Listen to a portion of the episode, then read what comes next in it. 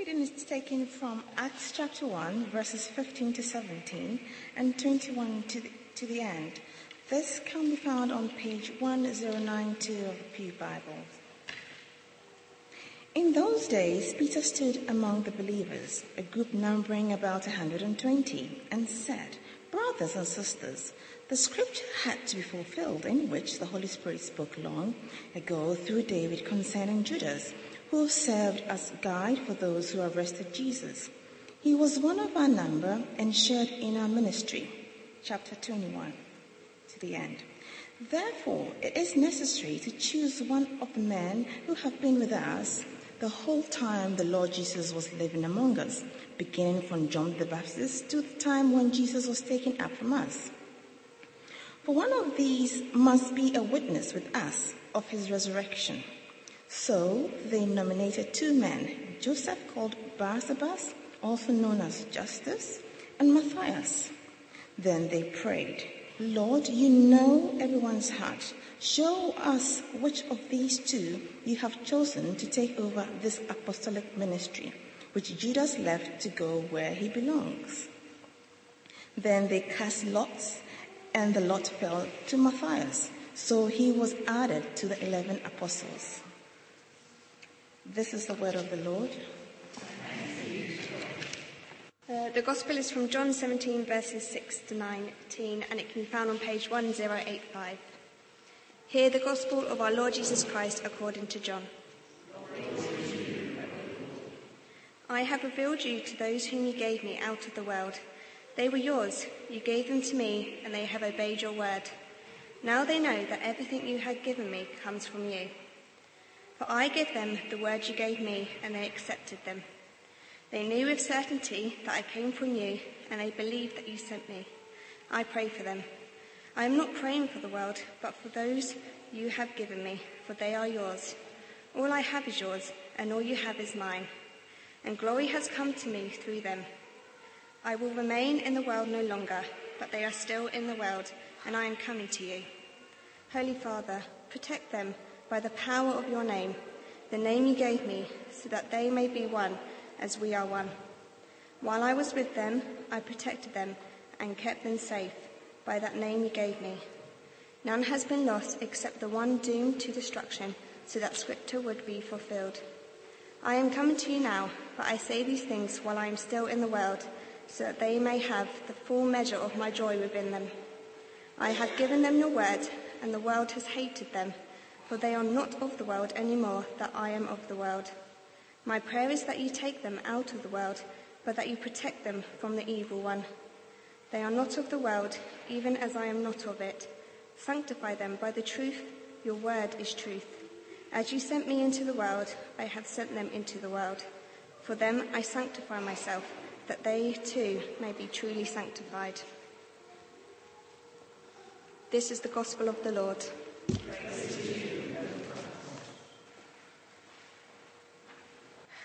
So, loving God, we thank you for these stories given to us um, in the scriptures, uh, that they reveal something more of your character, of your love for us, and uh, of the path that you give us to walk. So, may our hearts and minds be open to you uh, and to your calling this morning. In Jesus' name we pray. Amen. Amen. Please do be seated. I'll move it back, Pam, I promise. so today, um, as Pam was saying, we're in the season between, um, uh, season of Easter between Ascension and Pentecost. It's a time of waiting. Um, and I, am going to say a prayer um, that's part of the novena um, of Thy Kingdom Come. As Pam was saying, our archbishops have been encouraging us to uh, to pray, to see this as a season of prayer. And um, I don't know about you, but sometimes prayer doesn't come easily to me, so it's quite nice to have an intentional uh, time where we can really commit and concentrate on this part of uh, the Christian life uh, to pray. And they're particularly asking us to pray um, for people who don't yet know that Jesus loves them. Um, with the kind of abundant love that we know. Um, so I encourage you to pick up perhaps this novena of prayer. It's at the back, and there's a prayer each day. There's a text each day, um, and um, there's also a prayer journal, which is a bit more interactive. So it really depends on what you like, and, and you can write people's names that you're praying for and that kind of thing. Um, but this is the novena of prayer which I've been using, and we're going to talk a little bit today. Um, what comes up is um, uh, a little bit what it means for us to step out um, in faith and, um, and not to be overly protective of ourselves and our own lives. Um, so the text today in the novena was Peter denying Jesus. Um, and so I'm going to pray now the prayer that comes with that. O God of the cock crow and the bitter tears, May our hearts be truly broken by every denial of your long suffering love for us, every rejection of each other, every cowardly and self-protective moment. With the morning, bring your mending so that dauntless we may find ourselves able to walk the way of the cross again. Amen. Amen. So we pray for the morning and the mending um, in our lives together with Christ. Um, so we have two texts this morning, and um, I encourage you particularly to look at the John one, which is on page 1085, John 17, because it's a little bit, uh, you know, it's John, the, the writer of John, um, often writes these long and complicated sentences, but it might be helpful for you to look through it as we're talking. Um, and these two texts, I think, help us with perhaps our feelings around um, this particular uh, season, the season between Ascension and Pentecost. But before we go into that, I want to show you um, a video. Um, it's of the Archbishop, and he's particularly talking about this um, uh, call to prayer, which he's inviting us to in this time. There's a lot about this job that stops you getting too self-important. I remember being at some event, one of my colleagues heard someone in the crowd whisper, isn't that the Archbishop of Canterbury over there? And the person's friend hissed back, nah, too short. When I meet Jesus Christ at the judgment, I know one thing. He isn't going to care what size of archbishop I was, or I think whether I was an archbishop. What matters is that I loved him and sought to follow him, and above all, that I trusted in him alone for my life and my future. Because the most important thing I've ever done is to become a follower of Jesus. I took my first steps with him about 42 years ago. Over those years, he's been a faithful friend, a sovereign Lord, compassionate, forgiving, my ever-present Saviour, everything in my life, the heart and foundation of all I am. Through the hardest and most painful times and in the best and most joyful times of my life, Jesus has walked alongside me. He's never left, even when I've wanted him to. When I felt ready to give up hope, he picked me up, and it's his love that has healed me and strengthened me. Following Jesus has been the core point of my life. And that's one reason I want everyone to hear his voice calling to them and to learn what it is to find his love, his call, his direction, his purpose. That's why I'm pledging to pray for more people to know the life transforming love of Jesus Christ. And that's why I'm asking you, along with every Christian community around the world, to join me in pledging to pray as part of Thy Kingdom Come.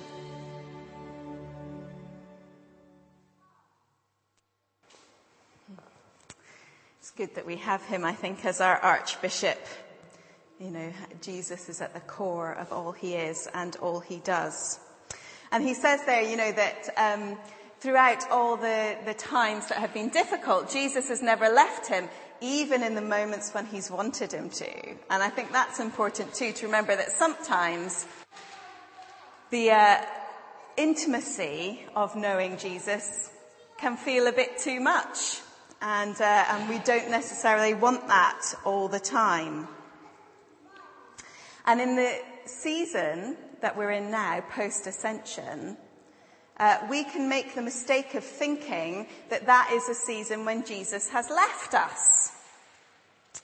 Um, it's not meant to be that. It's not meant to be a season where we feel that, that God has disappeared, although the immediate visible sign of that um, is Jesus' ascent into the clouds, and as they see his feet disappearing, perhaps they feel that.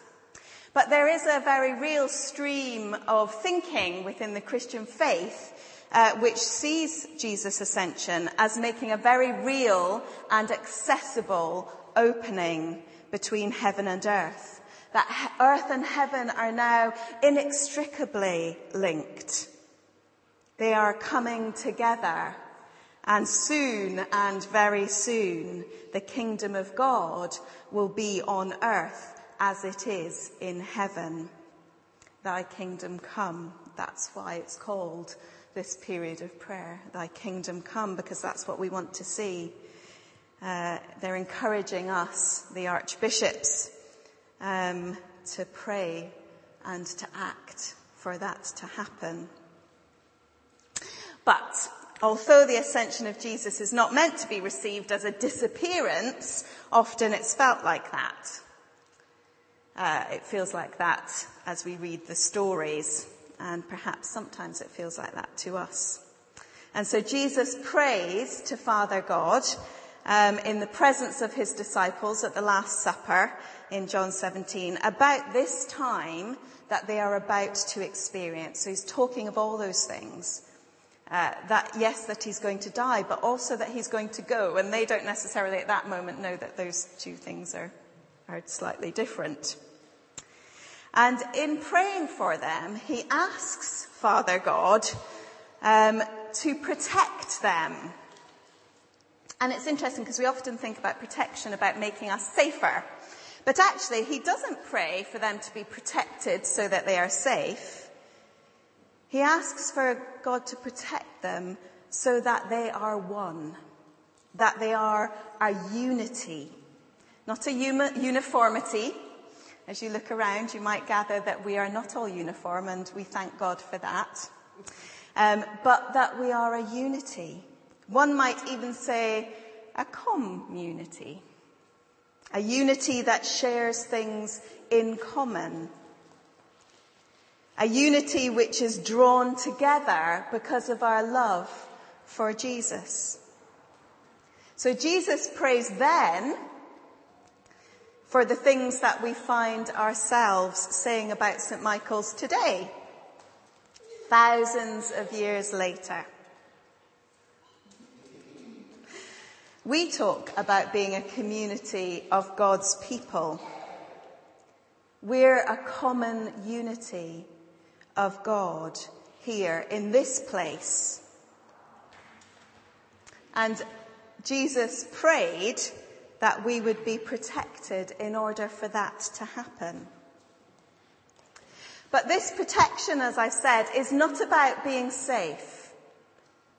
It's simply we are protected to allow the kingdom of God to grow in us and through us for the good of the other potential common unity that we find ourselves in. That is the local context in which we are a community. Because of our geography, we are Wealdstone. So we're part of these two common unities. And the one is to bless the other. We are to be sent, it says, into this world, that one out there, our potential community. And I guess in the last week or so, perhaps we found this a particular challenge in Wealdstone. Two boys were shot. That happened in our community. What are we going to do with that? pretend it couldn't happen to us? Panic? Look at our neighbours with ever narrowing eyes of suspicion? Draw our lines of community a little bit more tightly in? The kind of community that Jesus talks about, the common unity of the people of God, drives us into the world. It is not supposed to protect us from it. It's a world that Jesus says hates. But the idea is that this hate is to be overcome with love. Not that we get into a combat with the world, but that the kingdom of God is to pop up in unexpected places and begin a very gentle, a very non-violent, but a very real and direct recovery of God's creation, which has too long been experiencing occupation. The answer, says Jesus, to the world and to its difficulties is not to batten down the hatches, but rather, as it says in verse 18, as you have sent me into the world, so I have sent them into the world. So we are one. We are unity, a common unity, a community of God's people here in Wealdstone. And we are sent into the world, the local place where God has put us, to love a world that hates. And also to be attentive to see where God is already at work in the world. Because believe it or not, we are not the first unity of God's people in our particular place. You may see love at work already, and you should do. I see a lot of love and goodness in the world around. But the challenge is that when something happens to us, like the shootings, or like something happening in our life which challenges our idea um, of the goodness of God, or challenges our idea of who we are um, in the particular place where God has put us. Perhaps our first instinct is to pull back, whereas Jesus prays for us to be sent in. Now, as I've said, Jesus is particularly praying this in the context of the Last Supper. And he's telling his disciples that he's off. They don't quite know what that means yet. But they are probably worried that they wouldn't be able to fulfill what Jesus was asking of them. Especially when Jesus wasn't physically going to be with them anymore. And I think we can probably identify with them in that. We can feel sometimes that, you know, Jesus has left the building and we are left with the responsibility of carrying the show without the star attraction. In the other text this morning, the one from Acts, we hear about the disciples uh, in this in-between time between the ascension and Pentecost.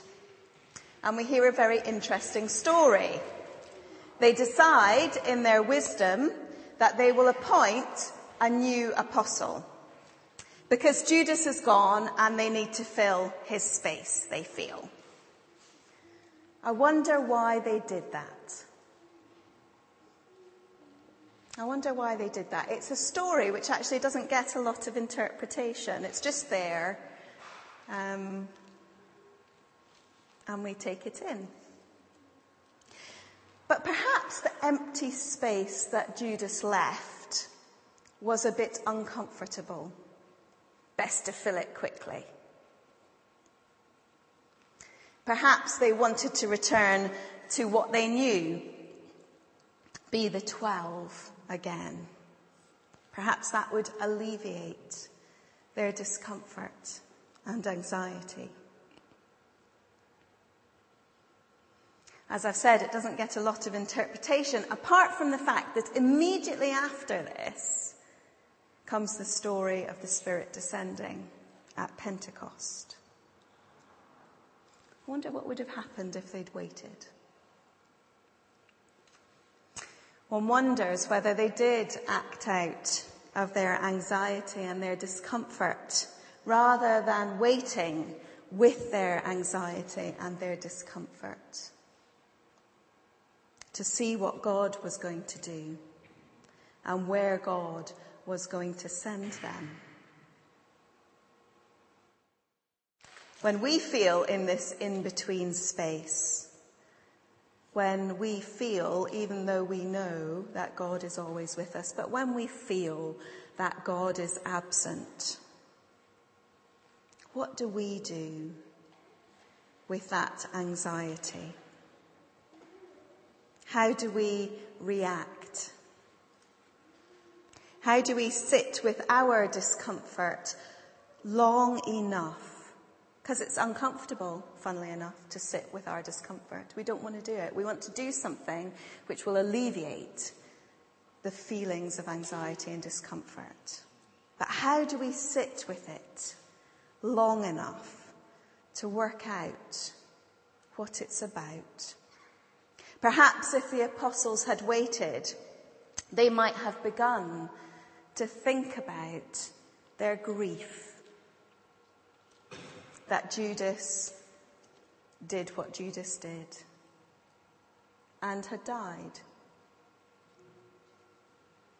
Rather, they wanted to fill the void, perhaps so they didn't have to think about it. Perhaps there's something in this global call to prayer that the archbishops are offering us in the waiting time.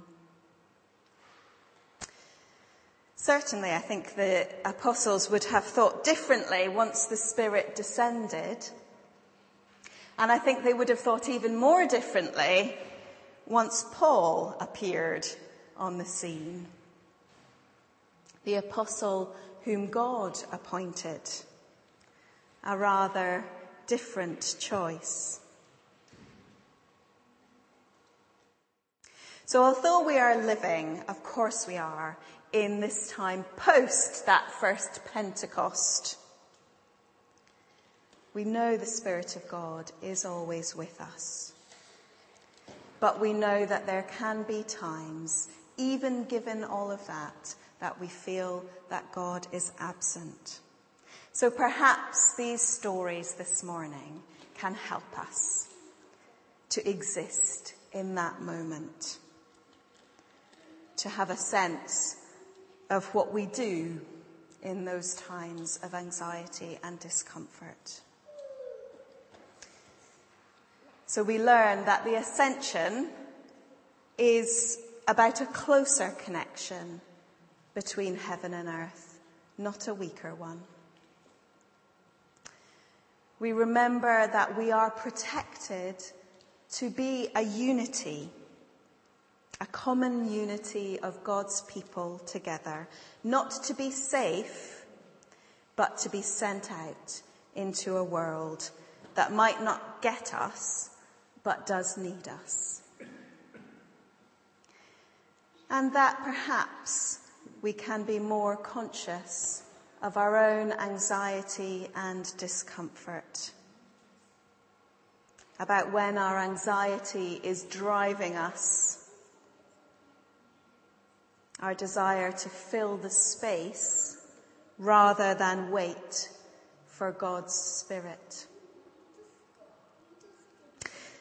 And so, as we wait these next few days for the celebration of that first Pentecost, I invite you to ponder these things, to pray, to pray with a renewed sense of call, to wait for God, to pray for those um, who need to know the transforming love of Jesus. And in doing so, may you receive the joy that Jesus promises. And in that, may you find completeness. Amen.